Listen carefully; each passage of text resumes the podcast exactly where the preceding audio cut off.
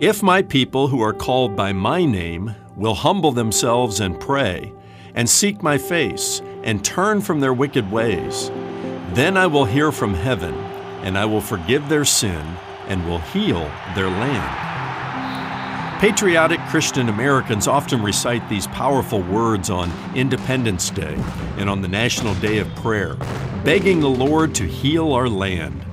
And rightly so. Though Israel had a unique relationship with God in the Old Testament, the basic truth found in 2 Chronicles 7:14 is something we should remember and respond to every day of the year.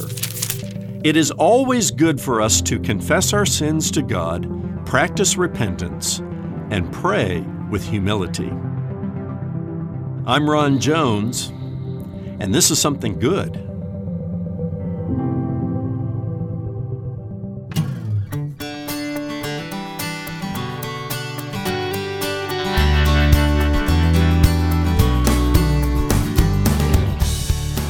My people who are called by my name humble themselves and pray and seek my face and turn from their wicked ways. Then I will hear from heaven and will forgive their sin and heal their land. That's 2 Chronicles 7:14. And this is Something Good Radio. Hello, I'm Brian Davis. Thanks for tuning in. That promise from God was given to the nation of Israel in the days of King Solomon. Does it apply to other nations as well, specifically to the United States? Find out next as Dr. Ron Jones moves ahead in his teaching series, Route 66 The Ultimate Road Trip Through the Bible. Stay with us here or drop by somethinggoodradio.org to listen to the broadcast on your schedule. That's somethinggoodradio.org. Subscribe to the podcast at Spotify or wherever you get your podcasts. Let's join Ron for today's Something Good Radio message, Second Chronicles. If my people. What's past is prologue. How many of you have heard that phrase before? What's past is prologue. If we were on Jeopardy uh, and you answered, What is Act 2, Scene 1 of William Shakespeare's play, The Tempest? Ding ding, you'd get all the points because that's where it comes from. What's past is prologue. William Shakespeare. Characters in the play use the phrase to suggest that history sets the context for both the present and the future. Uh, you might also say what is inscribed on a statue outside of the National Archives building in Washington, D.C. Ding ding, you'd also get some points there because there's a statue outside the National Archives building in Washington, D.C. called Future. A statue called Future. And etched in stone at the base is this William Shakespeare phrase from Act 2, Scene 1 of The Tempest What's past is prologue. And it reminds us of what we learned in First Chronicles last week. Don't let anybody cancel your history. Amen? Because what's past is prologue. You can't understand your present and who you are in the present, and you certainly can't take steps into the future until you understand your past. So don't let anybody cancel your history, or more uh, eloquently put by William Shakespeare, what's past is prologue. The past as prologue to Israel's future might have been on Ezra's mind as he compiled the chronicles for the Jewish remnant who were returning to Jerusalem after the Babylonian captivity. It's important to keep that uh, historical framework in mind. The Jews went into captivity with the Babylonians, that is, the southern kingdom did, and, and, and Judah did in 586 BC. They were there for 70 years. This is sometime after that that Ezra is compiling a history that seems repetitive, but he, he's coming at it from a different perspective. He puts into historical perspective what was about to happen the rebuilding of the temple by proclamation of Cyrus, king of Persia. Wow, just put a little mark by that thought. Chapter 36, verses 22 and 23. We'll return to that.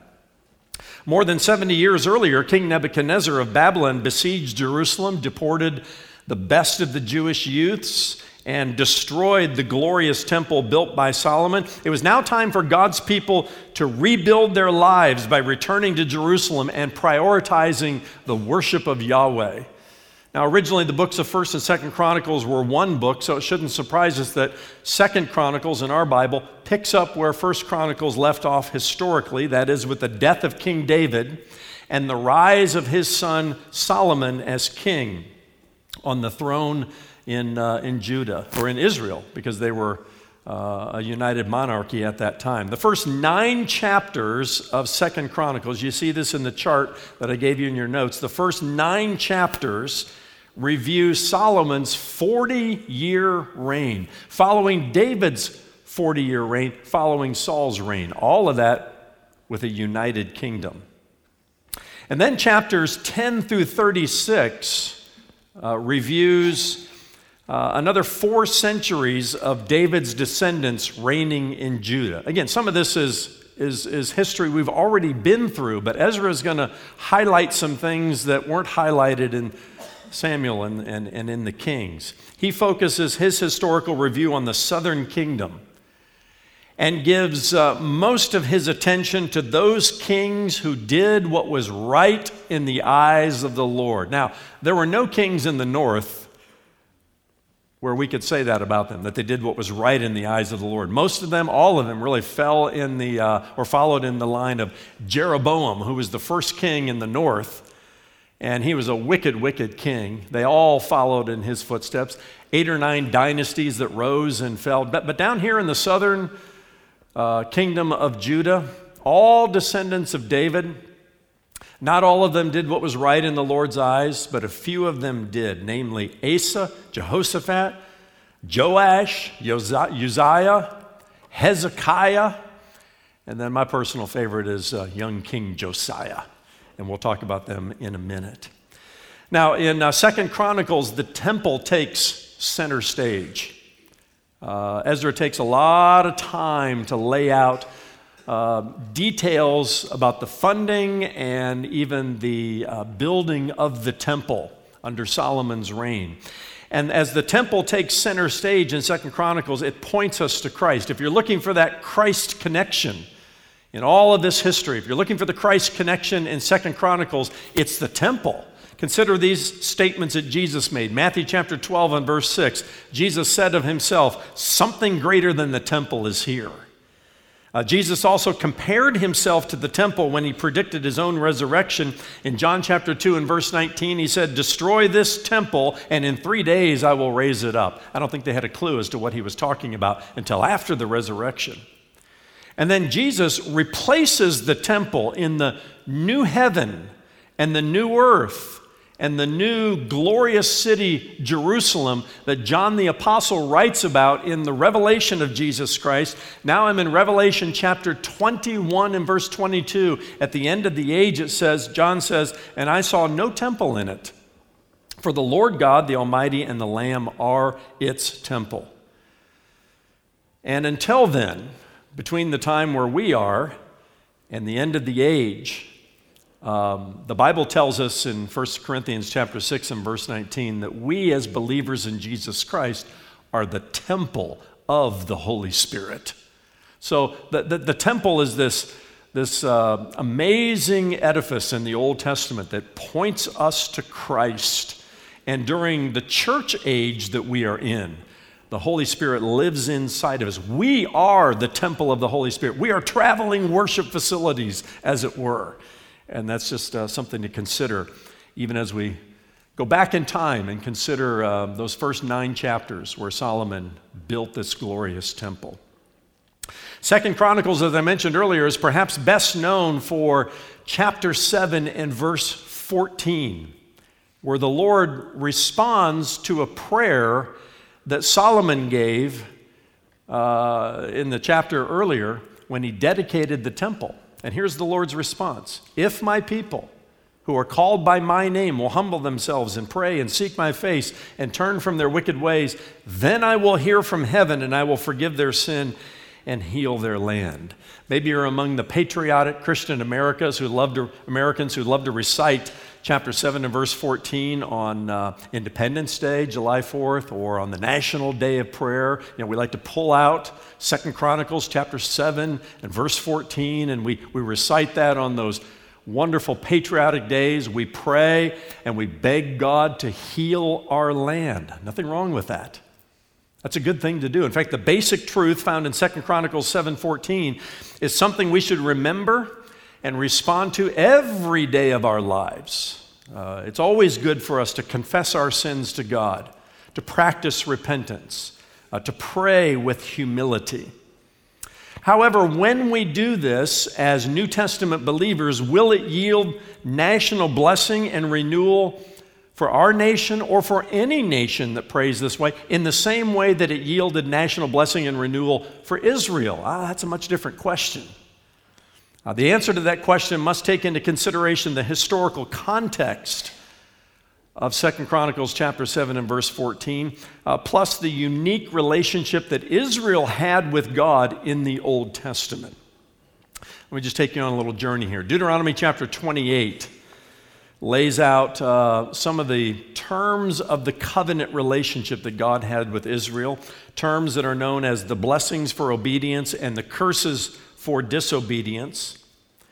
And when you go back to Second Chronicles chapter 6, which is important to read as you come to 714, when Solomon is praying at that glorious day when they opened up the temple and they dedicated the temple, you kind of get the sense that Solomon had the covenant relationship and the terms of the covenant in mind when he is praying because his prayer has this if then construction to it, which, which was very reminiscent of the covenant relationship that God made with Israel. Israel, if you do this, then I will do this. If you do this, then I will do this. If you don't do this, then you know I won't do this. And you have to understand that in relation to God's response in 714 when he says, If my people who are called by my name, then I will do this. So let's go back to chapter 6. Don't go away. We're only about halfway through today's message with Dr. Ron Jones, lead pastor at Atlantic Shores Baptist Church in Virginia Beach, Virginia. Today's teaching is part of Ron's series, Route 66 The Ultimate Road Trip Through the Bible. Visit our updated website, somethinggoodradio.org, for more information on this series or to hear any of Ron's daily messages on demand. That's somethinggoodradio.org. When you stop by, check out our Something Good travel experiences. In fact, travel beyond belief with Dr. Ron and Catherine Jones to Bible lands like Israel, Greece, Italy, Jordan, Turkey, and Egypt. Walk in the footsteps of Jesus or navigate Paul's missionary journeys. Several new travel experiences are now open for registration. Learn more at somethinggoodradio.org/travel. Well, if you want to pray according to the will of God, pray according to the word of God. Here's Dr. Ron Jones with more of today's Something Good radio message, Second Chronicles. If my people. And you can read uh, chapter 6, verses 12 through 42, and get the larger uh, swath of Solomon's prayer when they're dedicating the temple. But I just want to zero in on uh, verses 36 through 40, just to get a little flavor of it, where Solomon prays to the Lord If they sin against you, for there is no one who does not sin. And you are angry with them and give them to an enemy so that they are carried away captive to a land far or near. Yet if their heart, uh, if they turn their heart rather in the land to which they have been carried captive and repent and plead with you in the land of their captivity, saying, We have sinned and have acted perversely and wickedly, if they repent with all of their heart, and with all their soul in the land of their captivity to which they were carried captive, and pray toward their land which you, you gave to their fathers, the city that you have chosen, and the house that I have built for, for your name. Then hear from heaven your dwelling place, their prayer and their pleas, and maintain their cause, and forgive your people who have sinned against you. Now, O oh my God, let your eyes be open and your ears attentive to the prayer of this place. Uh, what, what a powerful prayer, and a, a, a prayer that has, has depth of meaning to it, but a prayer that also is, is taken from the covenant relationship. Here's what Solomon is doing he's praying the word of God back to God. He's going back to the covenant relationship, and, and he's praying what the Lord said to them in the Mosaic law, he's praying that back to the Lord. And you know what? That's a, that's a really good way to pray. I meet people all the time, and sometimes I feel this way. I, I don't know what to pray. Pray the Word of God back to God. You want to pray according to the will of God? pray the Word of God. Every time you pray the Word of God, you'll be perfectly aligned with the will of God. And this is what Solomon is doing. God, this is what you promised to do the if then constructions. Now, in light of that, the Lord responds to Solomon's prayer. And if you read uh, 2 Chronicles 6 and 7, it says that after Solomon completed the Lord's house and he prayed, the Lord appeared to Solomon at night and said to him this. Let's pick it up in verse 12 of chapter 7.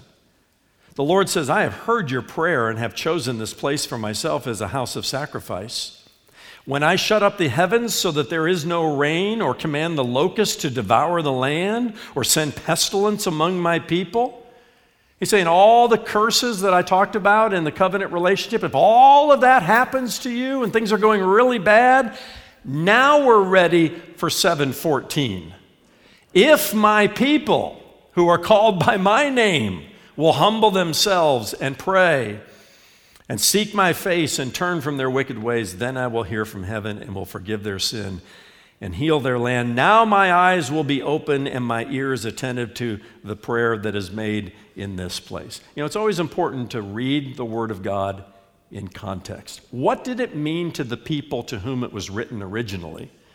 And only then, when you have the historical perspective, can you build the applicational bridge into the present. And by doing so, you, you understand that if then construction, thus, when Israel repented of her ways, she did so nationally.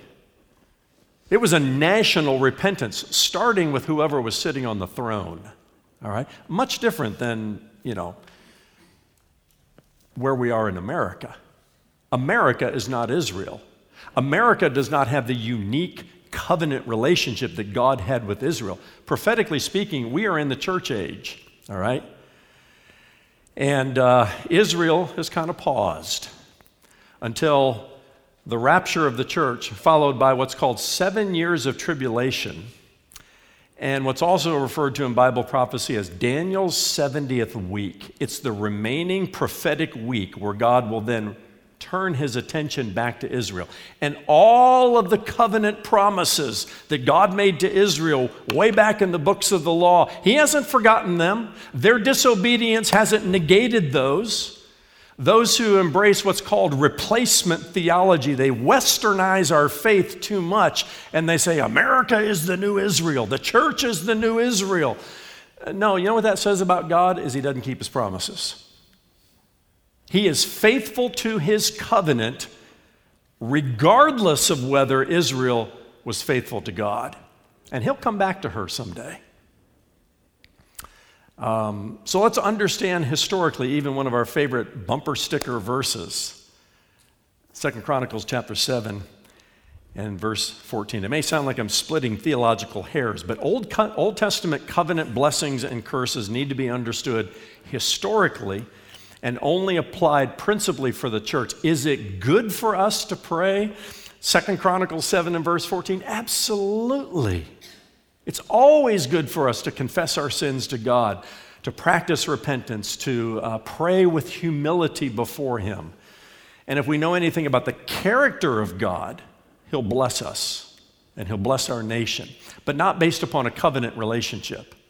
That was unique to Israel's relationship with her. Uh, with God in the Old Testament. The sad reality during this time in Israel's history is that they did not follow the Lord with their whole heart.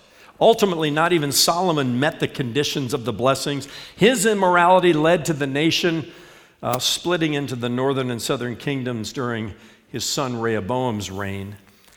And led by Jeroboam, the northern kingdom ran grossly into morality, uh, were overtaken by the Assyrians, and never heard of again. The southern kingdom did better, but Judah experienced only brief seasons of reform under the leadership of. Uh, uh, the kings that I mentioned before and that I want to talk about here in our time remaining. Uh, this is Asa and Jehoshaphat, Joash, Uzziah, Hezekiah, Josiah. Each of these kings were zealous protectors of the Davidic dynasty. But even at the end of um, about four and a half centuries of history, the Davidic dynasty crumbles. But the Davidic line to Messiah did not. And you see the providential hand of God just preserving the messianic line all the way to Bethlehem. Now, let's talk about some of these good kings. Because again, what Ezra is doing in the recompilation of this history is trying to reach out to another generation of Israelites who are trying to rebuild their lives after 70 years of captivity. They're coming back to Jerusalem. And he's saying, listen, you can't understand the way forward. You can't understand who you are present unless you understand your past and you appreciate who you are as the chosen people of God. So let me, let me tell you your story. And he goes through specifically the reigns of kings in the southern kingdom only, in Judah only, the Davidic dynasty, the Davidic line to Messiah. And he gives, um, well, at least 70% of the editorial space in chapters 10 through 36 are focused on the kings who did what was right in the eyes of the Lord.